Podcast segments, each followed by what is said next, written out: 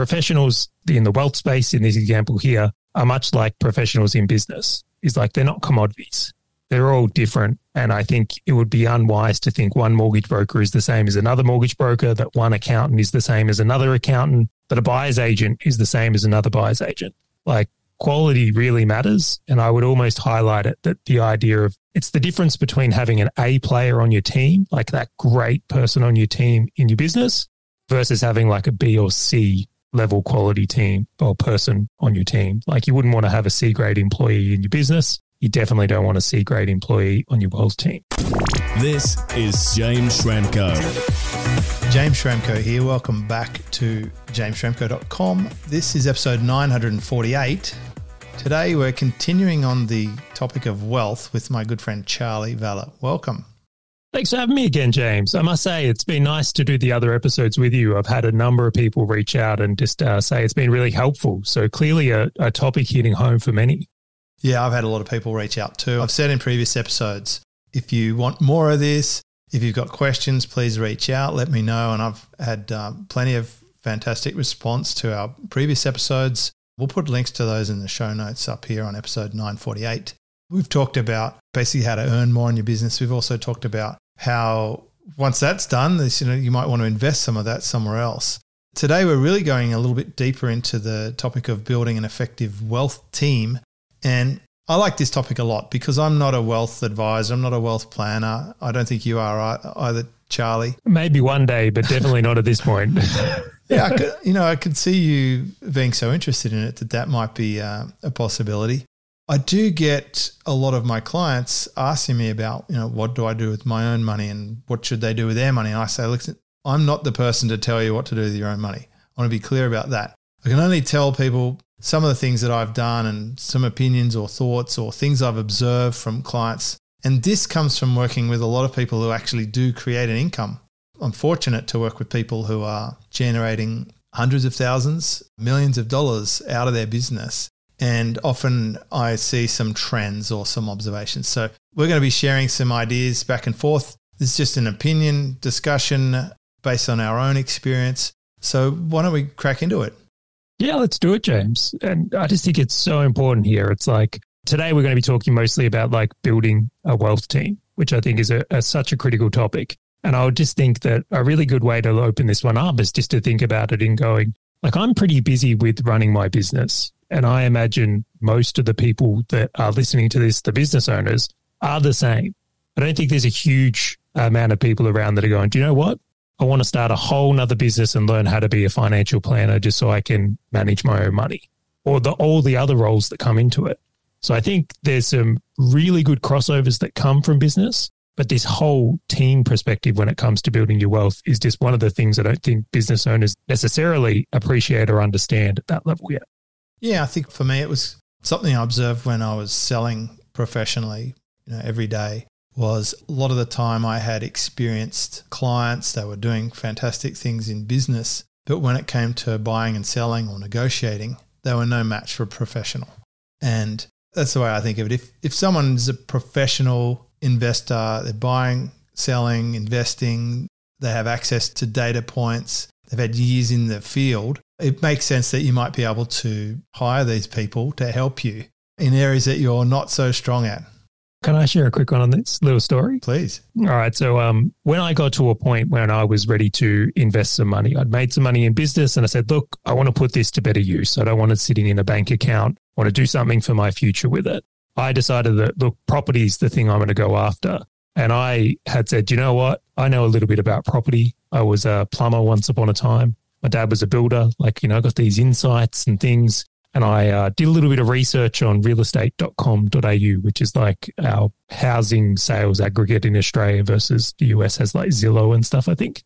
Anyway, point being is I'd, you know, shortlisted a few properties and like, you know, come up with these ones I wanted to buy. And I had my reasons.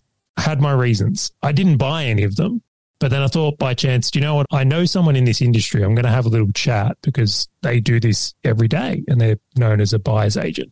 And I sat on with this buyer's agent and I uh, was looking at the, we were going through like on a share screen and they were explaining their process of how they do it. And I just remember like sitting there in shock that none of the things I used to decide to buy a property or not, or if I was going to buy a property, were what they were using. Like I wasn't even close. They were considering all these things that I had no idea about. And it was a really big highlight to me of like, you don't know what you don't know. And just that, like, I'd made the mistake of going, well, you know, look, I've run a semi successful business at this point. I know how to do stuff. Like, surely that, you know, I'll just be able to transition and know all of this stuff too. And I was very, very, very awoken into that moment of going, there is an absolute value to having people that are doing it day in, day out. Like, I wouldn't do my own brain surgery. Like, I would absolutely want to use the person who does brain surgery every day and has had a lot of success at it.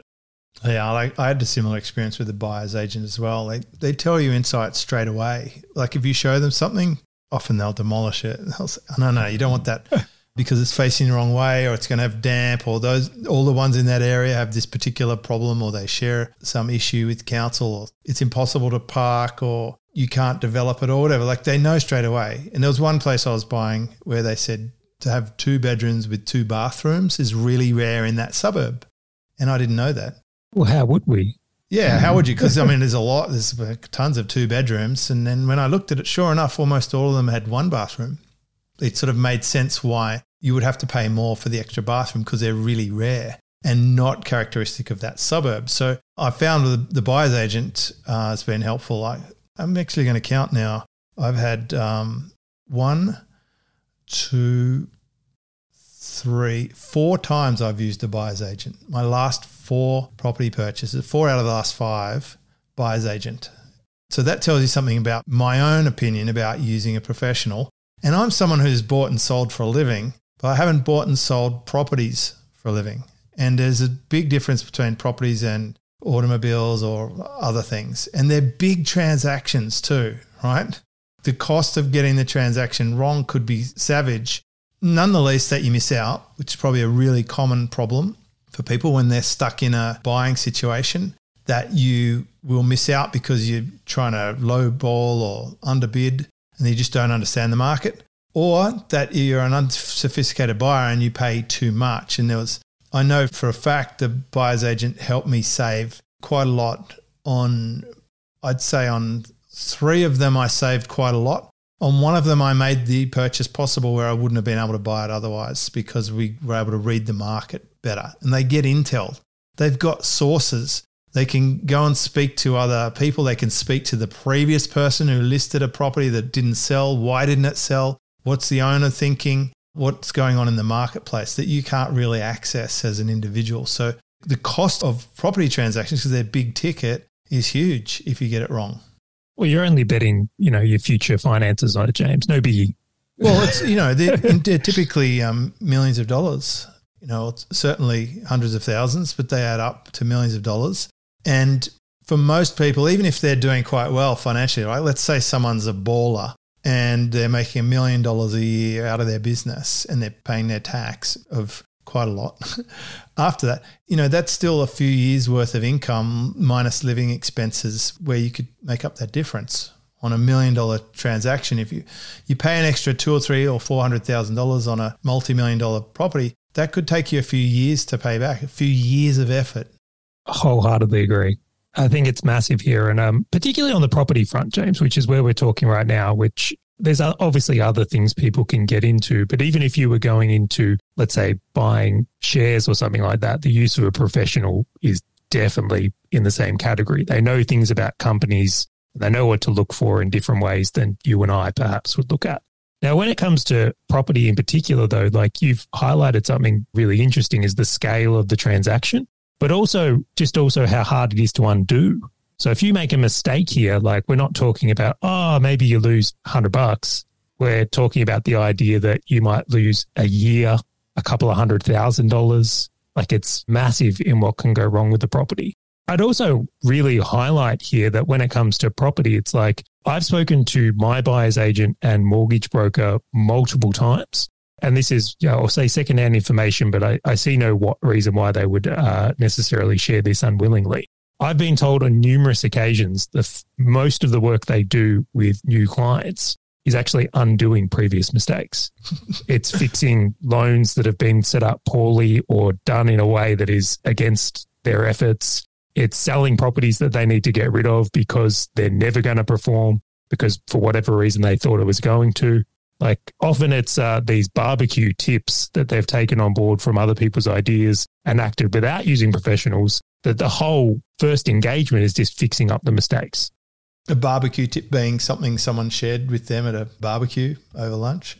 Yeah. So um, Grant, who I do the Full Stack Business Owner podcast with, one of his ones, which I know he won't mind me sharing this, but um, he went to a like dinner and they were talking about they had this insider information for these people that found a gold mine.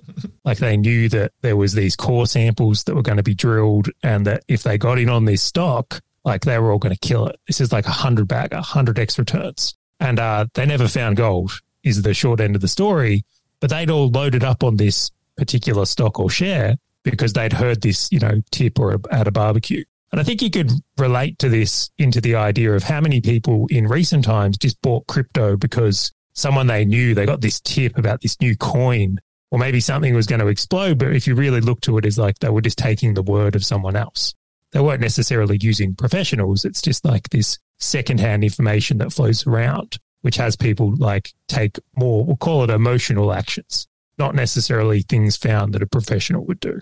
Well, I think in in such a unregulated industry, there's a whole breed of people who pump and dump. Like they talk it up in groups and raise the price and then they pull the rug from it. There were certain threads and forums online that were banned at some point for that particular activity. But it's just human greed, right? It's greed gland getting squeezed and people reacting the way that you expect they would when you were talking about these professionals getting people out of their past problems, that gave me some flashbacks to my automotive days because just about everyone who has a trade in has got no equity in it. Usually the payout figure is worth more than what the value of the vehicle is. And I used to have to try and fix it for them. And it was where they made a poor decision or they got the terms wrong. And I imagine with investments are similar. And especially when you're talking about financial brokers or business brokers, where they want to massage figures or whatever to make a deal happen, but it shouldn't happen. It was probably where the, the global financial meltdown happened back in, what is it, 2008 or 9, where you know, a lot of subprime lending was going on, where people were doing no doc loans and stuff. They should never have had the ability to get lending for the purchases they made. So, uh, yeah, if you have a professional, a good professional, I think we should probably get into how you might just determine between what a good professional and a bad professional is. It could really help. And the cost of it getting it wrong, it could go beyond just financial loss. I mean, it could be reputation or you could break the law in some cases. There's always schemes, there's tax schemes at the end of financial year that, that get trotted out that appeal to the greed gland. There are often shady things you can partake in that just seem too good to be true and, and usually are, especially a lot of those DeFi lending things that turned out to collapse or ones that were pegged to the stablecoin and stuff just completely got decimated. So, yeah, I think if there's one thing that I would say to someone else to look out for when it comes to wealth creation is to watch out for that greed gland. It, it'll get you if you're not careful. You need the discipline. And I think often a professional is going to protect you from your own greed gland. And that's what I found with a buyer's agent. They're often going to work out what your limits are and factor you into reality. And then they go off to make a purchase and protect you from the emotional roller coaster that could happen if you get in the wrong room at the wrong time and your greed gland gets pushed, or suddenly you're in a one upping competition at an auction and now you feel like you know, the inner lizard caveman wants you to make sure that everyone in the room knows you are the man by overpaying for that property at, at auction or something. They can protect you from making a financial mistake.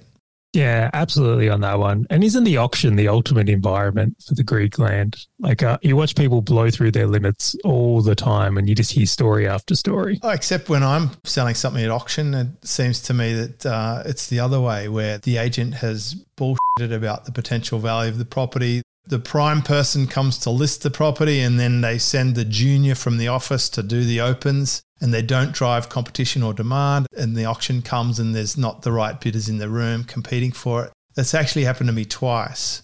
I've had bad experiences selling at auction as a consumer. I have tried to avoid buying at auction. That's where the property buyer's agent has helped me grab a couple of properties before they go to auction. But they read the market. They say, you know what, if this goes to auction, you're going to get some maniac overbidding because the market's too hot. We need to take it off the market straight away.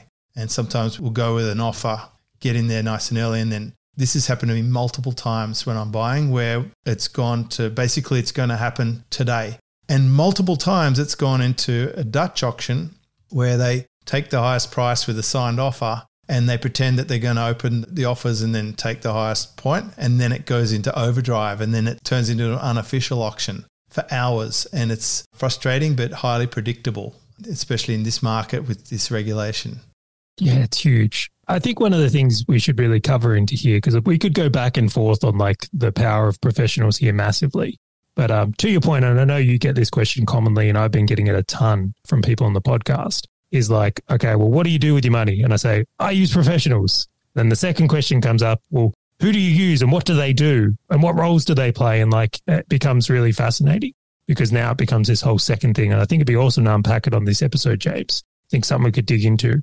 First thing I really want to highlight on this one is that professionals in the wealth space in this example here are much like professionals in business. Is like they're not commodities they're all different. And I think it would be unwise to think one mortgage broker is the same as another mortgage broker, that one accountant is the same as another accountant, that a buyer's agent is the same as another buyer's agent. Like quality really matters. And I would almost highlight it that the idea of it's the difference between having an A player on your team, like that great person on your team in your business, versus having like a B or C level quality team or person on your team. Like you wouldn't want to have a C grade employee in your business you definitely don't want a C grade employee on your wealth team.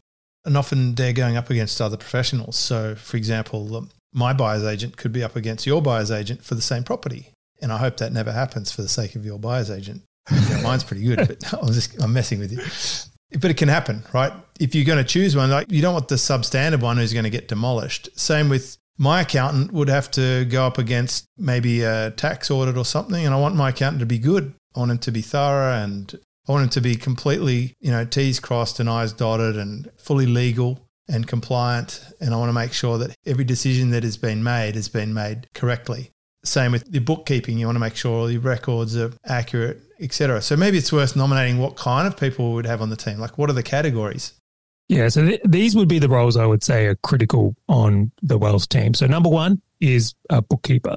Now, I just think of this as the person who's getting the data and keeping score. So I think it's imperative you have a really good bookkeeper that can not only do your business books, but can also do your wealth books. So if you are accumulating wealth, you would want to keep a track of it in the same way you would with your books monthly in a business. The second one is an accountant. And uh, just like we have an accountant in business, guess what? Absolutely want to have one on your wealth team as well.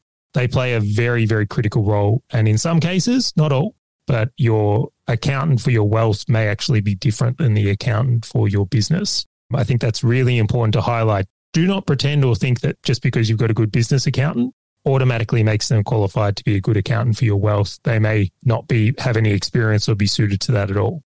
Yeah, I think you mentioned that on a previous episode where you might have a tax specialist account, a tax accountant, or a, someone who specializes in overseas entities or ways to structure things in a way that's going to be better off uh, positioned for sale, etc. So that it might be beyond the scope of a general accountant. Yeah, absolutely. And you highlighted it. There's business accountants out there that specialize in getting your books ready to sell your business. That doesn't at all make them have any experience in building immense amounts of wealth from, let's say, property. There are some accountants who are pretty much just like attached to a financial planning arm, and their main thing is to steer you into end of financial year tax schemes. Absolutely happens. Definitely happens. Dealt with one. One of mine got uh, arrested and charged, I think, for a, a naughty transaction. And I knew this guy was too sharp at the time, and I moved away from them many, many years prior to that happening because it, it was a bad vibe. Or your uh, your gut instinct or your just intuition was likely correct there, James. It's funny they've got to smell the shady ones. Like you can just uh, there's something about them. Anyway, the next one I'll go into is, as you said earlier, is financial planner. Now, this is one where, I mean, bookkeeper and accountant, I think, make logical sense to business owners because you have them in business. You kind of understand their roles a little bit anyway. When it comes to financial planning, like this is where the first of the roles you probably don't have in your business comes into play.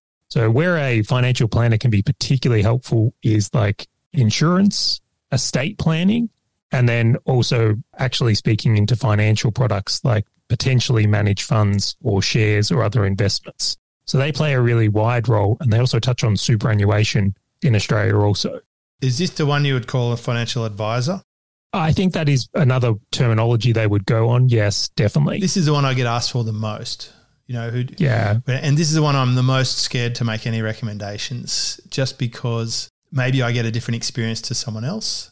I've had really bad experiences with financial planners slash advisors. i am super skeptical. If they're such geniuses with money, why do they need me or any other clients? Can't they just take a loan and turn it into bazillions? There's two financial planners that I've found or advisors that I thought were quite useful out of trying a few. And even that one's main message is that you should still take a lot of responsibility for your own financial well-being which is what we're talking about here. We're saying be responsible for getting a professional and for interviewing them correctly and for your own outcomes because you can't just blame it on them. I've had other bad ones steer me into bad schemes burn through share funds and destroy some crypto assets. So like if you're not careful they will just take everything you've got and that's the bad ones. Is the best way to think about that is like don't have blind faith.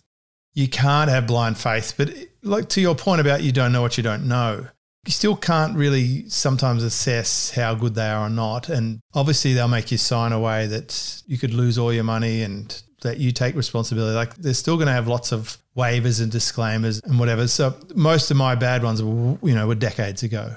The only more recent one was just you know playing with a bit too much fire. But I, I was very clever in this case because I just put a tiny amount of capital to test it. And my capital is just neutral.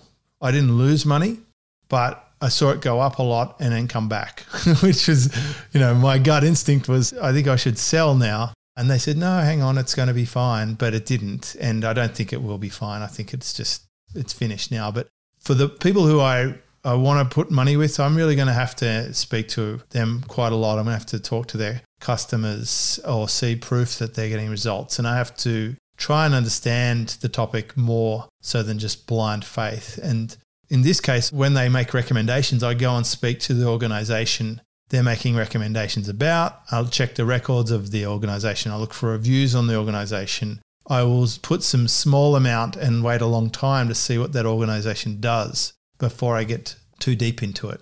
Otherwise, I'm going to just skill myself up and trust myself more than most other people. This one here is the hairiest one of all the ones that you're going to mention, probably. I would agree with that. And I would also say their industry has done a terrible job.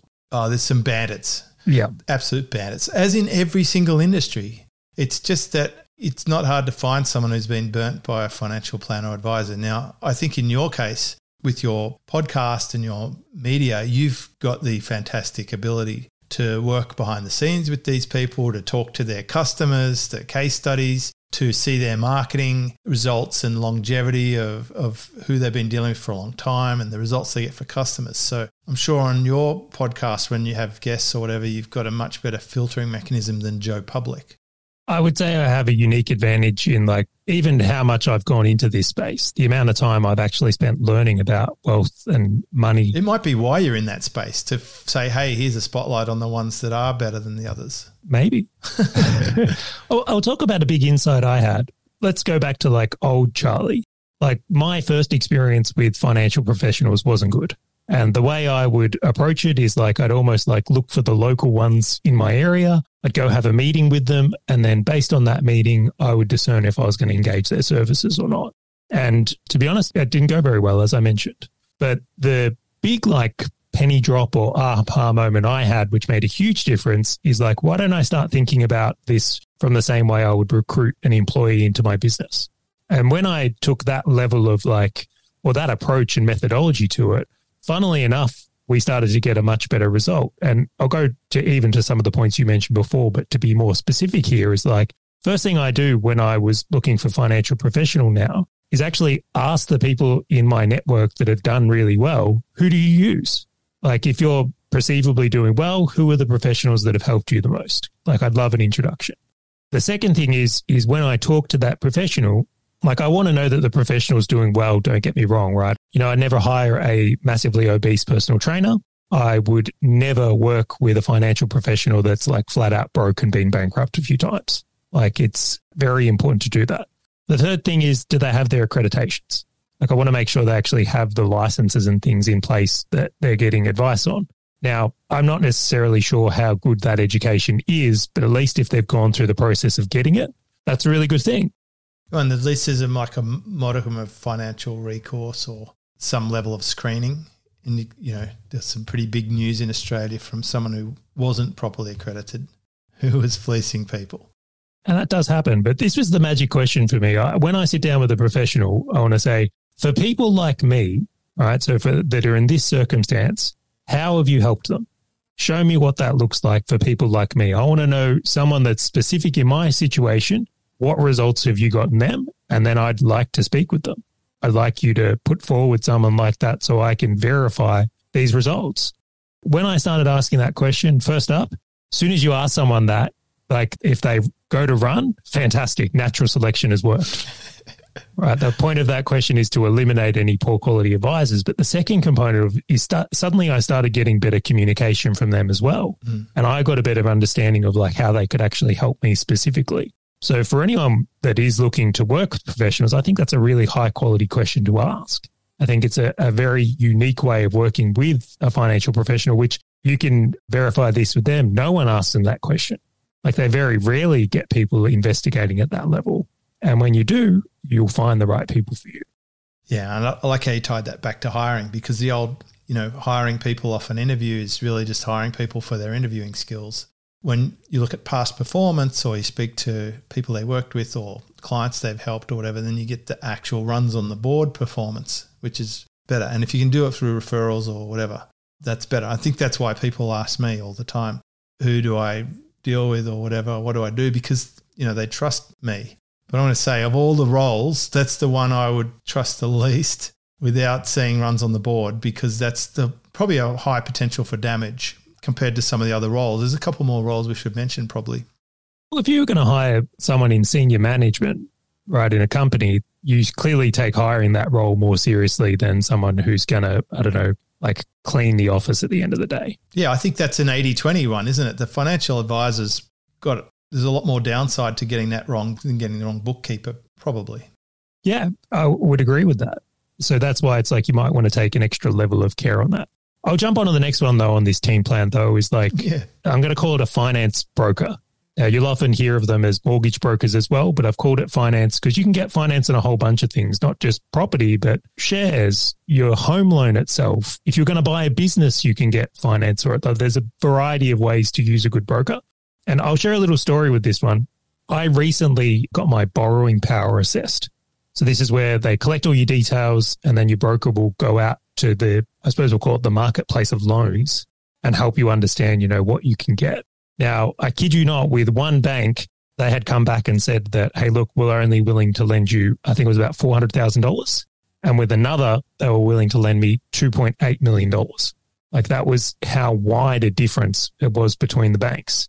Now, the critical role that a mortgage broker really, or even just a broker in general, plays is understanding the kind of landscape of finance and which lenders are going to be better to your situation or what you're going to be able to get with one versus the other or what terms are more favorable versus less favorable. And to think that I would be able to go to the banks and be able to navigate all those intricacies, especially as a business owner, because some banks dislike business owners more than others it just makes it so critical to have this on the team so that you can understand that in a really powerful way. Yeah, I think um, you know mortgage lenders or banks they're definitely going to have different criteria, especially when there's a credit squeeze or risk of defaults. They're going to be pretty hard on it. Here's a fun fact. This is my topic on uh, Finance Broker. You know, I used to own financebroker.com. Great domain. It was a good one. And uh, sold it after having it for a long time. I sold it actually last year, but I bought it in probably about 2009. So I had it for a long time. But they don't really call that overseas. I think they call them mortgage lenders or whatever else. I've had the same guy for decades. He's great. He always finds good deals. He knows exactly what the different places are looking for and doesn't waste time on too many options just because he's putting through so many deals. He's answering that Charley question like, what lender is going to be the right lender for the type of person with my type of portfolio and my type of business. And it's always been seamless and a great experience. So I think it's fantastic. It's way better than trying to deal directly with a lending institution because you generally don't pay any extra anyway. They will get paid and they'll disclose their commission. But it's good to have someone who's incentivized to find the right deal for you. And they want to make it good enough that you're not going to churn and go somewhere else because that kills their trailing income if they get one. So, with all the rate rises that have been happening in Australia, at least, uh, I checked on my properties and my rates are still really competitive. Like, we got a good scenario going, but it's always good to be able to just call up and say, Is there something we should be doing? Or they call you and say, It's time to change something. So, it's good to have that team member. I agree on that. And the next team member we talked about is a buyer's agent or a property buyer. That was a new revelation for me and something I hadn't considered before. And I think the thing that would have put me off before was the fee. It seems like a big fee because you're going to pay usually a percentage or like at least $10,000 or more on a property purchase if you want someone to buy property for you. But I kind of got into it by accident because the property that I really wanted to buy was being auctioned when I was overseas. So it kind of made it an easy decision. I'm like, I need to engage someone to be at that auction for me. And as it turned out, he said, don't let it go to auction. Do not let it go to auction. You need to buy it now. And then the next one, he said, let it run to auction and let them all sit there twiddling their thumbs and let it pass in, and then we'll buy it. And when it passed in, he was just sitting there. When everyone left, he was sitting there with the auctioneer. He said, So, should we talk now? And I think we saved $180,000 or something on that one. So my 10 grand or whatever it costs was well spent. So you know, would you spend 10,000 to save 180? I've spent more. So yeah. like to give everyone a range, it's like buyer's agent. So this is someone who acquires property. Now, this could be the same in business as someone who actually buys a business for you. Like people will actually go out and actively search those. So there's different buyer's agents, but in the context here, we'll say property focused. I think they're worth their weight in gold. And uh, to give people a range, like it's normal in industry rate to be between ten and twenty thousand dollars for a good buyer's agent. It is. And your example there, James, is critical on that. Like that's the value they bring, those critical relationships and insights. Now, myself, I've used a buyer's agent, I think about 10 times now, probably a little bit more. I'm a, a bit of a property guy. That's my flavor of what I like to do. But in every circumstance, like the first time I used a buyer's agent, there was a little bit of like, oh, this is a lot of money to be paying for this. And then after the experience and having some experiences like yours, I'm like, this is an insurance policy. This is to make sure that we don't do something stupid. And I would say easily, I'm going to say almost 10 times over, I would have saved what I've spent with the buyer's agents in making sure that we got the right thing. For me, it really crystallized something that's critical in business as a business owner. And that is so many people are tied to an amount of money per hour and if you were to say, okay, look, let's say you spend 10 grand with a buyer's agent, $10,000, and you think, well, they're just making a couple of phone calls. Like they're probably making, I don't know, three to $5,000 an hour, it might seem.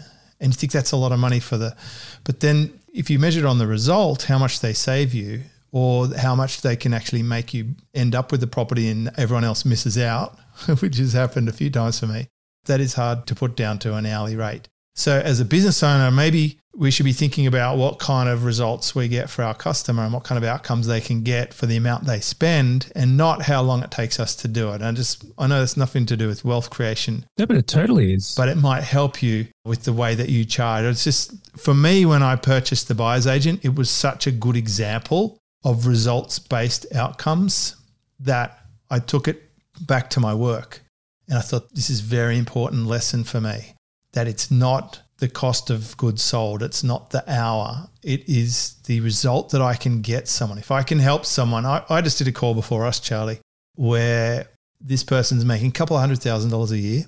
And I did a diagnostic for him and I've pulled, I've just listened to what he's got going on and what he's trying to do. And I've given him 10 bullet points that will get him to a million dollars a year by the end of this year. I have no doubt. And I was just thinking, that time that we spent together was probably an hour is worth $800,000 to this guy, you know, a year in a very short term. So I could charge a lot for that call, not based on the one hour, but based on the results. Anyway, that was just my big takeaway. Buyer's agents will seem expensive, but could be really one of the greatest things. And it's also a very uncommon team player I've found. Most people don't know about this or use a buyer's agent. I think it's a relatively newer role as well. But I would also highlight here, as you've mentioned, the idea of your buyer's agent having access to relationships with real estate agents. Yeah. Right. So just imagine this if you're a buyer's agent and you're buying property from a real estate agent numerously, he's going to be biased in the relationship with you because he wants you to keep bringing buyers in, right? They've got this thing going on. So if the buyer's agent and the real estate have a bit of a relationship, they're getting access to deals before other people are. And that is general practice in the industry, is my understanding.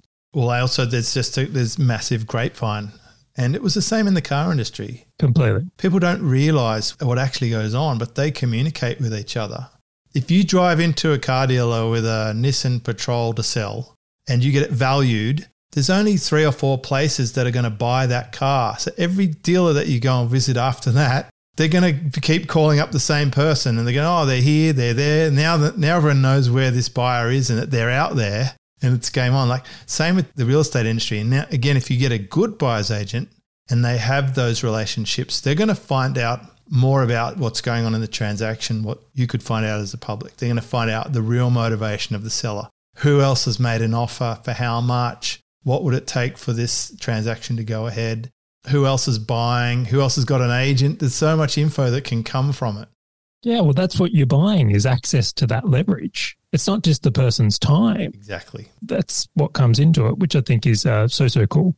So there's our team, our squad, and I should recap them really quickly here just to make sure we uh, go for it. So I think there's one more. Uh, so I have business broker on the list as well here, which I was going to segue into on as a later one, but we'll bring it in now. Sorry, mate. Oh, good. Well, we, well, people should know we do put a little bit of prep into these episodes to make sure we don't miss any points. So, business broker is one where I think for many business owners, them selling their business is a part of their wealth creation strategy. So they're sitting there and going, well, at some point I want to sell this. I think it's imperative to, before you even think about, you know, listing the business, so probably many years before you actually are ready for the sale, is engaging with a business broker and asking them the critical questions around who the buyers might be, what things need to look like so it is sellable, what's going on in the world for this to be a great acquisition for someone is a critical person to have on the wealth team.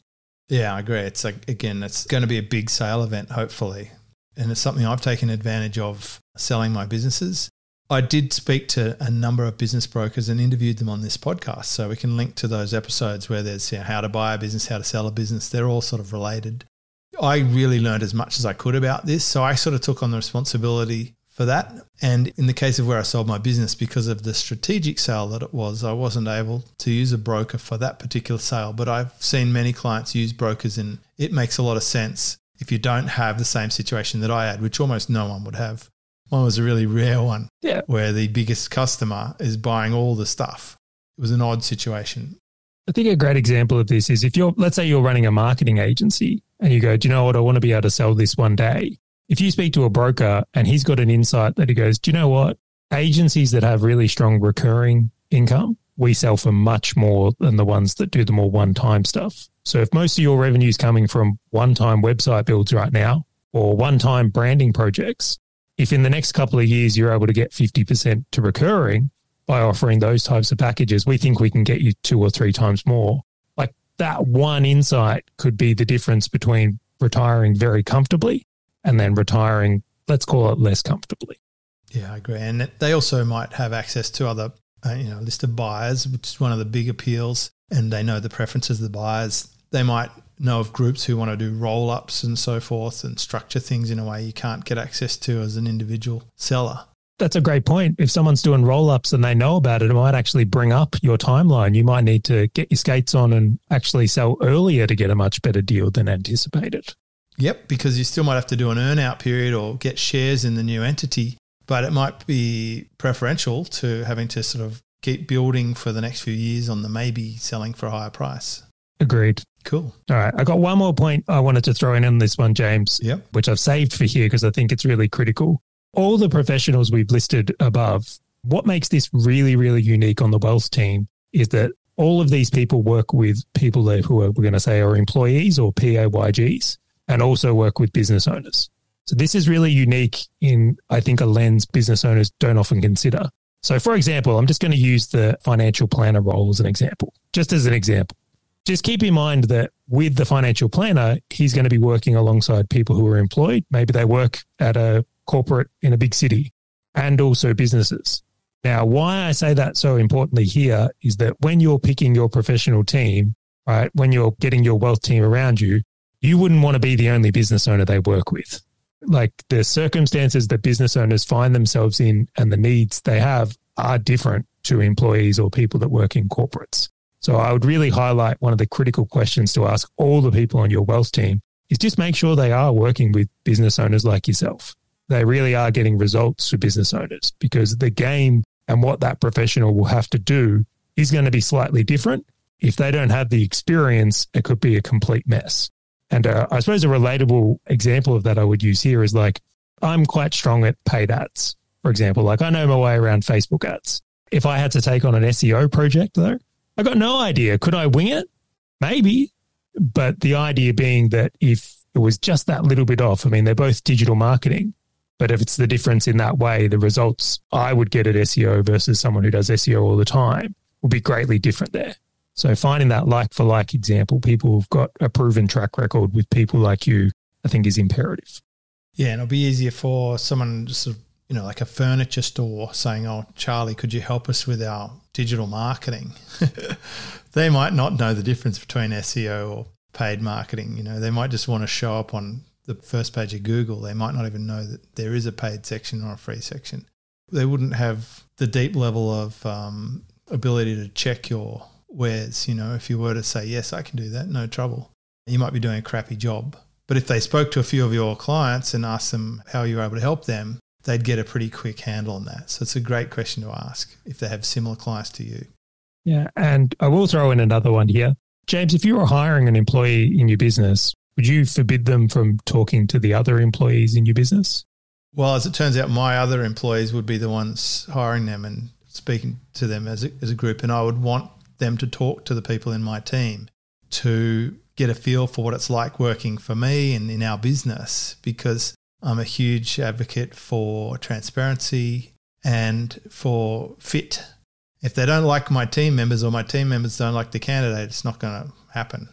So, same thing applies here. This was something I'd noticed particularly in the last few years. Once I brought this team together, one of the things I did poorly initially was I'd kind of I, I kept my accountant away from my buyer's agent. Not intentionally, it just like I was like, well, why do these guys need to talk? Only when I started having the people on my wealth team work together and communicate and align on the common goals I was trying to hit, it unlocked something. Like it really did. So I'll say that's a tip. It's a highly recommended suggestion is that once you form your wealth team is make sure that you're bringing them together to be aligned. We didn't mention there, but there might be opportunities where you need a lawyer as well. But I've found my lawyer will speak to my accountant, which is wonderful. you know, when I was selling my business, they might want to talk about the way that it could be structured or paid for or which entity, et cetera, et cetera. Stuff that I would be starting to be the person in the middle of Chinese whispers. It's great when they can just chat. I'll bet they almost speak another language, your lawyer and accountant, on certain things. It's one of those things, isn't it? It is. So it's good when your team can talk to each other. Certainly, our accountant and bookkeeper, they're like a hand in glove fit that you would always want to have. My accountant spoke to the person who I'm comfortable doing some financial planning and got close to the, you know, is doing some sort of shadow moves to me, which gives me even, even more confidence that we're not miles off track. So, yeah. And also, of course, your finance broker or mortgage lender is going to want to speak to the accountant to get financial records and statements, or even in for small business, it's quite common that they'll need a letter from the accountant saying that you earn this or can afford that or etc. So it's good when you have that interplay. I like it. Yeah, it's a good one, Charley. And just like you kind of mentioned, there is like your wealth team and my wealth team are going to be different. And I would think that in many cases, like we've listed out kind of like the major roles. Like, you know, every company has a CEO, but the reality is not every company has a graphic designer. And I would keep in mind, depending on what path someone goes through their wealth, it's like you would expect those teams to be different. But I just hope the principles of thinking about who you need and where just transition across from business because it is such a powerful concept. Yeah, and it made me think, you know, once you've got a team and I've got a team, and it'd be easy for us to compare notes on what, you know, who's doing well in our team and what we like. And might be able to change out some players if there was an improvement that could be made. Maybe get them to cage fight. We can pick some winners. fight to the death. I don't know. It's like, it wouldn't be family, family friendly content. So, Charley, thanks for this um, building an effective wealth team. At least we've really outlined a few things. Firstly, that you and I are not the ones giving advice. That we go to people who are good at what they do. We've outlined the different types of people you might have in your wealth team. There might be others, but this is certainly the go tos for us. Why it's worth getting right and investing in the, in the right players. We've given a range of what it might cost for some of these roles that are less familiar. You've talked about what you might ask them, how you might vet them and integrate with them. So hopefully this is helpful, and I'd love to get feedback from you, our listener, on episode 948. If you've enjoyed this, I've been chatting with Charley Valher. Charley runs a blog and, and a newsletter on this topic. Charley, you want to just let us know where we can go and find out about that? Yeah, so for the business owners out there that are interested in building wealth, I've got a podcast called fullstackbusinessowner.com. The name kind of comes from that my belief is that you can't just have everything in your business. Being full stack means taking those profits and wins from business and turning it into some wealth outside of it. Podcast is Full Stack Business Owner. You can find it on all the platforms YouTube, Apple, Spotify. And then we've also actually got a resource on our website, which is like more into this teams topic, where it has all these roles listed out and what they actually do and who they work with. And you can grab that on fullstackbusinessowner.com. There you go. If you join the newsletter or whatever, um, and you get the opportunity, let Charley know that you heard him here on this podcast, and uh, we'll invite Charley back. If you've got a specific topic you want us to cover, or we've raised another question that you'd like us to answer, just send me an email, and I'll ask Charley to come back and share with us. Thank you so much. This is James Schramko.